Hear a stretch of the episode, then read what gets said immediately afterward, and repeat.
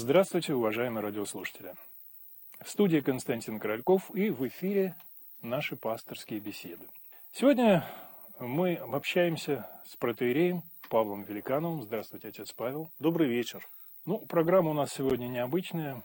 Прежде всего, она посвящена предстоящему празднику преподобного Сергия. И э, мы будем говорить, наверное, сегодня больше о нем. И естественно, о Троице Сергиевой Лавре.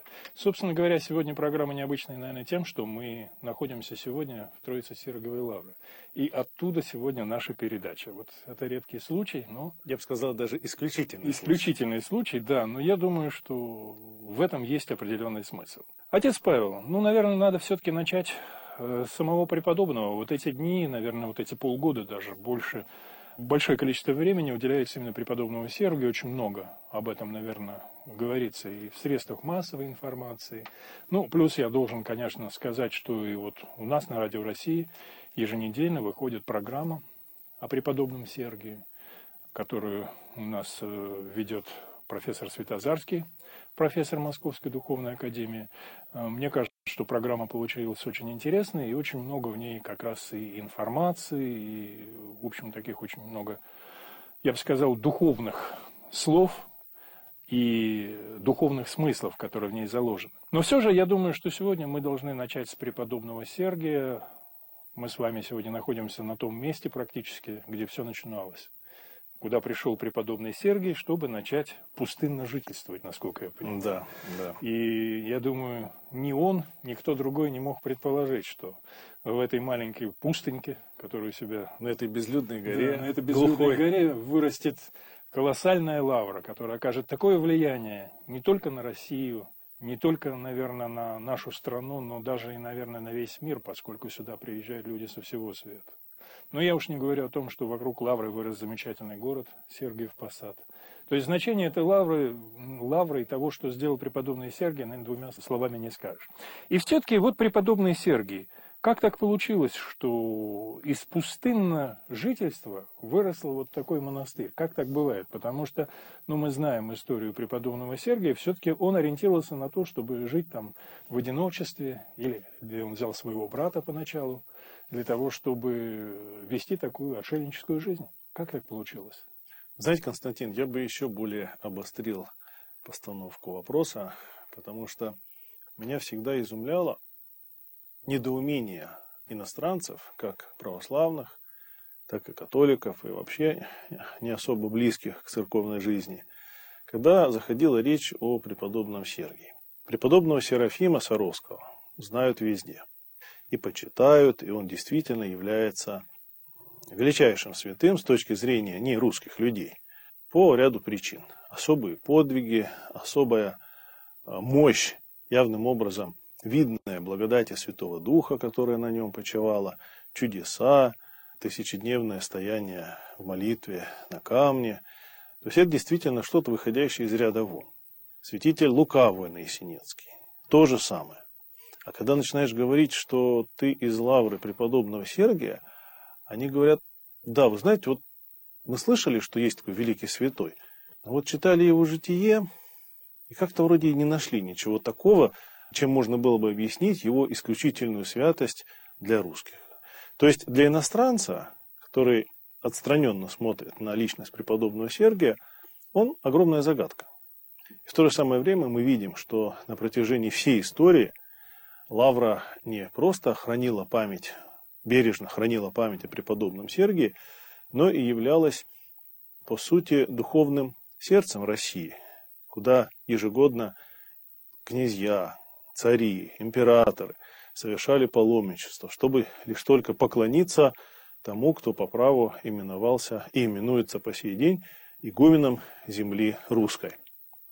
И вот пытаясь найти для себя ответ на этот вопрос, то в этом году для меня как-то совершенно удивительным образом открылись новые черты в личности преподобного Сергия, о которых раньше как-то, ну, в общем-то, и не задумывался.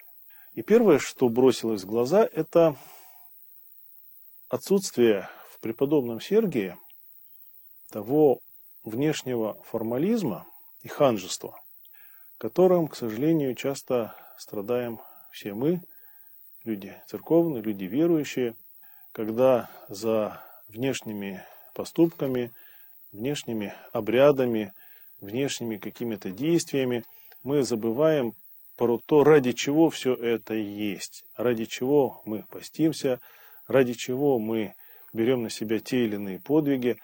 И вот, вчитываясь в житие преподобного Сергия, ты понимаешь, что его безумно любили еще при жизни и близкие, монашествующие братья, и дальние, просто по причине его какой-то совершенно очевидной святости.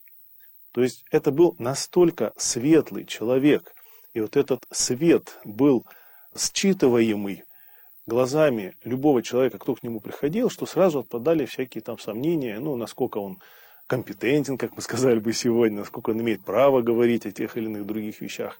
Вот. И вот, когда мы читаем в Акафисте слова о том, что он себя сделал обителью Пресвятой Троицы, наверное, это самое точное, самое правильное – выражение сути происшедшего с преподобным Сергием. Действительно, для своего времени он открыл тайну Святой Троицы, но не как одно из догматических положений э, или там какое-то такое философское, богословское утверждение, а именно как жизненную реальность. Вот что происходит с жизнью человека, когда он оказывается вдохновлен самой истиной о том, что Бог есть Троица. Бог один, но Он не одинок. Бог есть непрестанная отдача самого себя ради счастья, ради блага, ради полноты бытия всех остальных. Все это начинается внутри Святой Троицы, все это а, произливается на тварный мир, и в особенности это ярко мы видим с воплощением Сына Божьего и всем тем подвигом, который был предпринят Христом Спасителем – ради нашего с вами искупления. И вот то, что с преподобного Сергия на Руси началось строительство храмов в честь Святой Троицы, то, что именно по завету преподобного Сергия его ученик, преподобный Никон Радонежский и преподобный Андрей Рублев создают замечательную икону Святой Троицы, о которой некогда Флоренский скажет, что если есть Троица Рублева, значит есть Бог. Вот все это говорит о том, что в личности преподобного Сергия мы сталкиваемся с каким-то совершенно потрясающе ярким и глубоко человечным христианством. Христианством, которое являет не отвлеченный где-то далекий исторический образ там, Христа Спасителя 2000 лет тому назад, а являет Христа живым и действующим сейчас и здесь, вот в этот конкретно тяжелый, э, невыносимо тяжелый исторический период, в который жил преподобный Сергий. Я не сомневаюсь, что для своих современников преподобный был не просто одним из множества святых, он был как почти самим свидетельством живости присутствия Христа в его церкви. Они видели, что преподобный смог настолько преодолеть самого себя, настолько переступить через свойственные любому человеку, там амбиции, интересы, какие-то свои пожелания, что стал действительно слугой, служителем Святой Троицы. И вот вы задали вопрос, а как же так получилось, что преподобный Сергий уходил в лесную глушь для того, чтобы трудиться, спасаться и э, молиться в уединении, а в итоге получилась огромная лавра, большой монастырь, причем это же практически первый монастырь на севере Руси, который возобновил забытый общежительный устав. То есть, казалось бы, ну, какой, какая-то какой-то есть диссонанс, какое-то есть противоречие между изначальным вот этим движением и тем, что получилось в конце концов. Так вот, это для меня является как раз-таки ярким подтверждением того, что преподобный Сергий не искал своей воли. Да, он хотел быть один, да, он хотел полностью целиком вернуть себя вот в это служение Богу, служение Святой Троице – но при этом он не делал свою волю еще одним Богом, который над истинным Богом. Он был крайне послушным и видел, что обстоятельства жизненные подталкивают к тому, чтобы изменить и сам, само строение монастыря, изменить свое отношение к участию в решении мирских проблем. Ведь э, фактически преподобный Сергий открыл новую, я бы сказал, даже исключи, уникальную для всего восточного христианства а традицию деятельного исихазма. То есть человек настолько погруженный в стихию тишины, сердечной тишины, молитвенного созерцания Святой Троицы, что он уже не может оставаться в тиши кельи, но его вот эта любовь, это готовность служить, это готовность, это жажда того, чтобы вот эта божественная любовь простиралась за пределы его кельи, буквально его выталкивает из кельи, но при этом не разоряя внутренний мир. Он идет в мир, он примиряет князей, он благословляет Дмитрия Донского, он молится за наших умирающих ратников на Куликовом поле. То есть, казалось бы, он активнейшим образом вовлечен в стихию мирской жизни, исторических событий, очень важных для нашего Отечества того периода, да и сейчас. И в то же самое время он не осуетился, он не перестает быть наедине самым главным сокровищем своей жизни, Святой Троицы. И мне кажется, что для нашего Отечества сегодня очень важно, насколько мы поймем преподобного Сергия не просто как святого, и даже не как героя, а именно как лидера нашего Отечества. Вот преподобный Сергий есть истинный лидер, духовный и земной лидер Руси. Если мы готовы в него вглядеться, в него вслушаться, в него как бы вжиться даже, в его образ, то, я думаю, Господь благословит нас всяческим благословением и земным, и небесным. Если же нет, то, конечно, мы знаем, что мы не знаем, что нас ждет, но едва ли нас ждут хорошие годы в будущем. Да, ну вот э, вы как раз сказали, что, может быть, действительно люди, приезжающие издалека и не включенные как бы вот в нашу жизнь, в жизнь даже духовную нашу, они не совсем, может быть, могут понять преподобного Сергия. Но ведь преподобный Сергий, я вот здесь, может быть, некорректное сравнение какое-то проведу, богохульственное, но можно его сравнить э, с Господом нашим Иисусом Христом. Он не написал ни одной строчки, не оставил нам, да? Однако вот эта благодать Святого Духа, эта энергия, она все эти 700 лет живет, развивается, и, наверное, благодаря ей вокруг Лавры сформировался все, весь тот мир, вот э, Лавра через себя пропускает и события действительно для нашей страны значимые. Наверное, вот эта энергия Святого Духа, она постоянно присутствует. Именно этим э, силен преподобный Сергий, что здесь не книжное знание, не может быть какая-то фактологическая даже основа, а вот тот дух, который был в нем и который через 700 лет продолжает жить после его рождения. Он здесь, он присутствует. Ведь любопытно, что монахи монастыря, да все те, кто как-то соприкасались с Троицей Серговой Лавры, с Академией, по сути дела, многие себя считают учениками преподобного Сергия. Ведь это так. Хотя, казалось бы, я опять же говорю, никаких письменных от него наставлений не осталось. Существует только жития и существует вот то присутствие благодати Святого Духа, которое, наверное, воздействует и на людей, и на всю Россию, на все события, которые происходят у нас. Да, Константин, я целиком с вами соглашусь. Но ведь пример преподобного Сергия – это не исключительный случай, когда святые не оставляют после себя обширных писаний, богословских трактатов, а прежде всего они оставляют свою жизнь как пример святости, как пример того, что возможно любому человеку примириться с Богом и стать сосудом, в котором живет и действует благодать. И в случае с преподобным Сергием хочется обратить внимание на то, что его поступок, уход от мира, пустыню, причем, заметьте, без всякого духовного наставника, в полном одиночестве, юный отшельник, естественно, оказывается борим всеми страстями, бесовскими нападениями. У него есть определенное представление о том, как с этим бороться, потому что мы знаем, хоть он не оставил никаких писаний, но на самом деле э, был человеком образованным и грамотным. Мы знаем, э, мы можем примерно составить даже круг тех книг, которые он читал. Вот. И среди них, прежде всего, естественно, основное место занимают труды аскетические. То есть он не то, что был вообще вот сам по себе такой подвижник, оторванный от русла православной монашеской традиции анахаретства, пустыножительства. Вот. Но при этом ведь он, казалось бы, бежит от решения проблемы.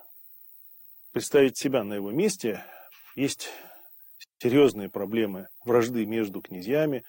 Русь раздирается, с одной стороны, между усобицами, с другой стороны, э, игом.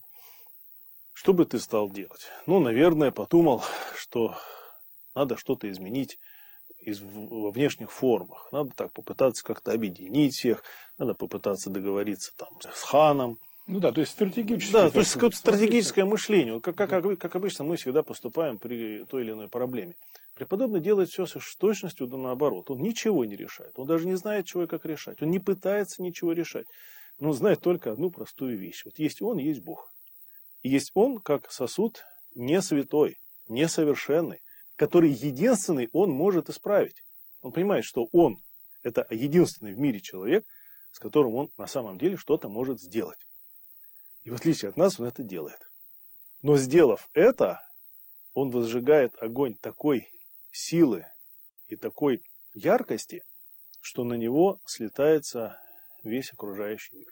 К нему бегут, мы знаем, и простолюдины, и князья, и бояре, и цари, и, цари, и митрополит ему предлагая стать преемником.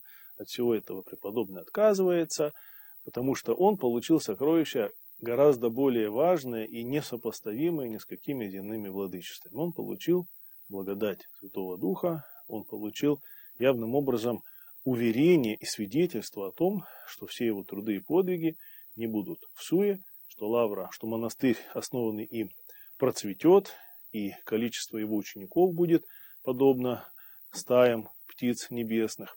А все это еще раз подтверждает, казалось бы, простую истину, что если ты хочешь изменить мир вокруг себя, начни не с соседа, а с самого себя. Удивительная вещь. Вот я сейчас подумал то, что преподобный Сергий, 700 лет со дня рождения, да? Преподобный Сергий умер. Столько событий потом пронеслось.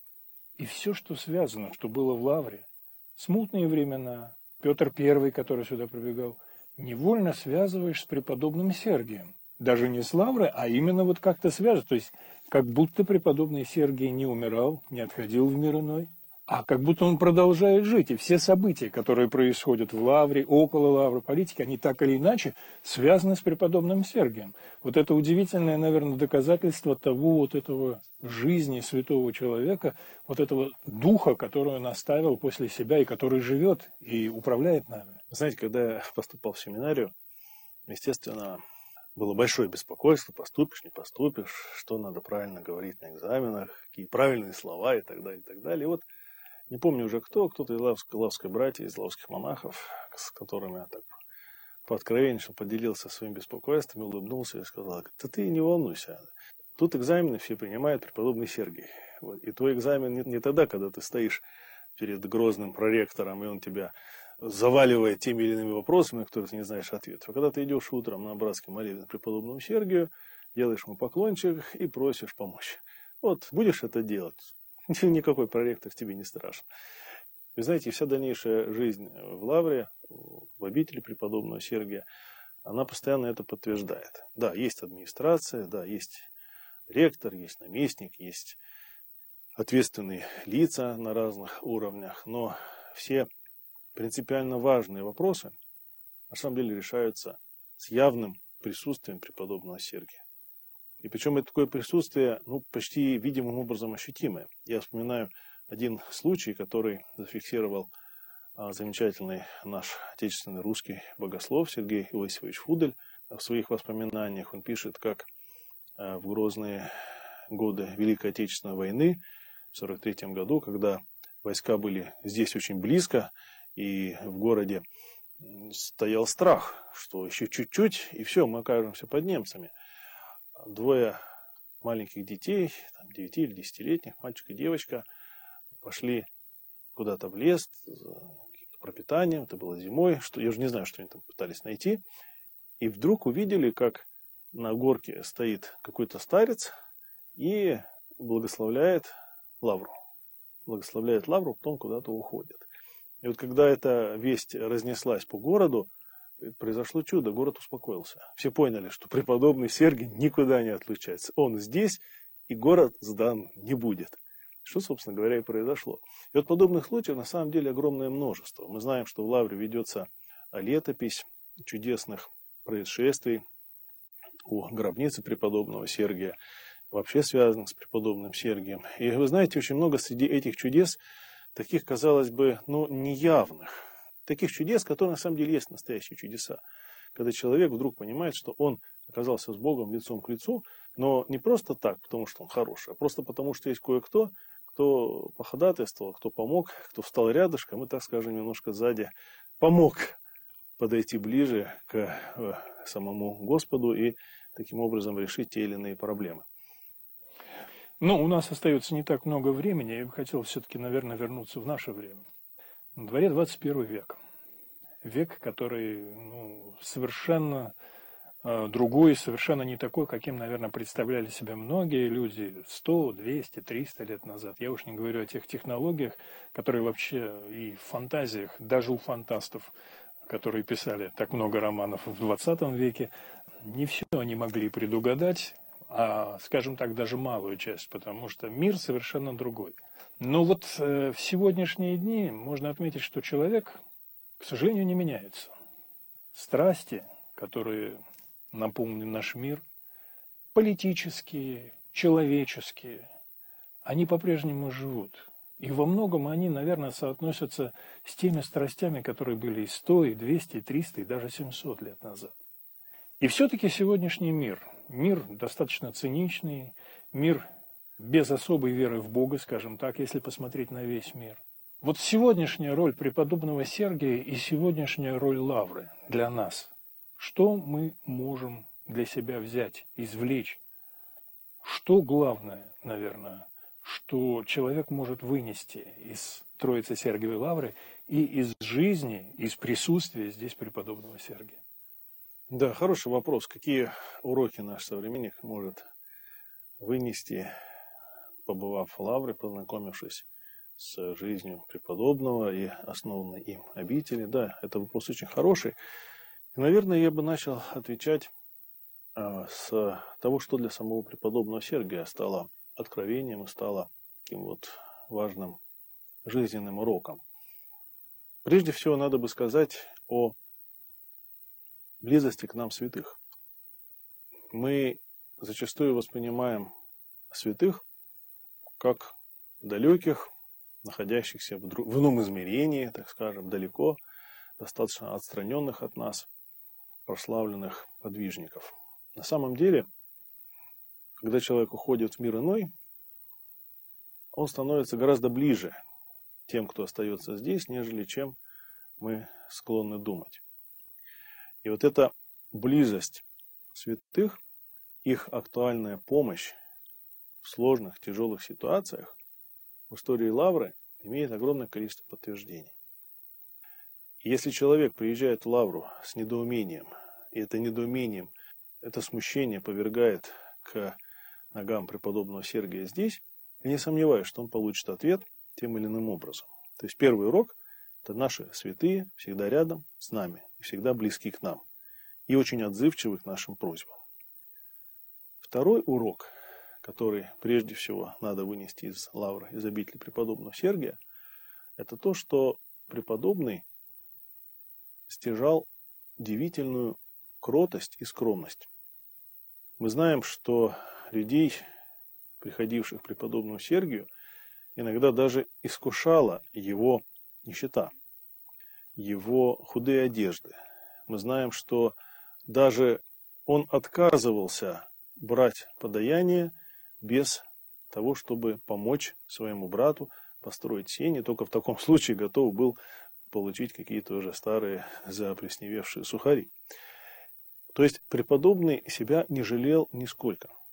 И он действительно стал таким идеальным примером самоотверженного служения Богу и ближним. Это, наверное, второй, второй урок, который надо, надо отсюда извлечь. И третий урок, я бы назвал его более такого геополитического характера.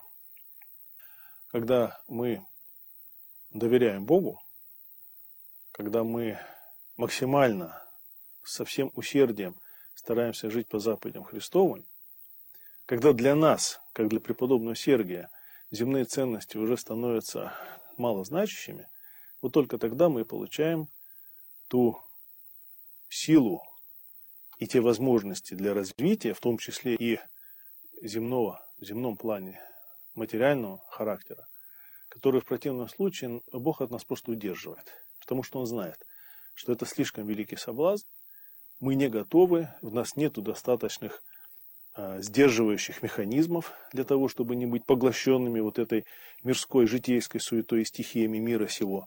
И поэтому, сколько мы не бьемся, результат может быть минимальный или очень даже плачевный. И напротив того, как только мы начинаем жить полнокровной христианской жизнью, как только для нас житейское, житейское передвигается на второй план, все встает на свои места. Вот преподобный Сергий сам стал обителю Святой Троицы, и вся Русь стала постепенно обителю Святой Троицы. Прекратились распри, прекратились раздоры. Мы получили великое российское государство, которое просуществовало еще много веков. Поэтому, если мы хотим блага для нашего народа, для нашей семьи, для наших самых близких, то мы обязательно должны дома повесить иконочку преподобного Сергия и не забывать к нему обращаться, и в житейских вопросах, и в духовных проблемах, памятуя о том, что преподобный Сергий, конечно же, не Господь Бог, но Он может нас помочь любить Бога так, как любил сам.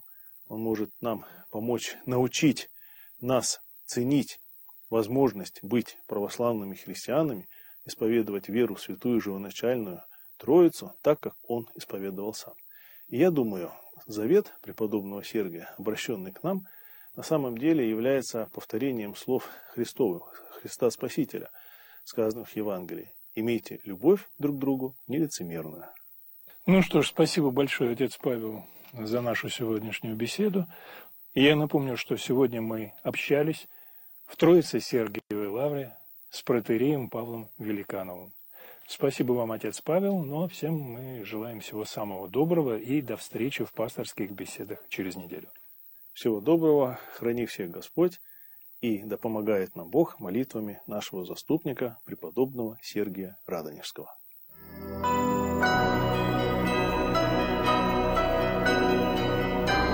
Вы слушали программу «Пасторские беседы» из цикла «Мир, человек, слово».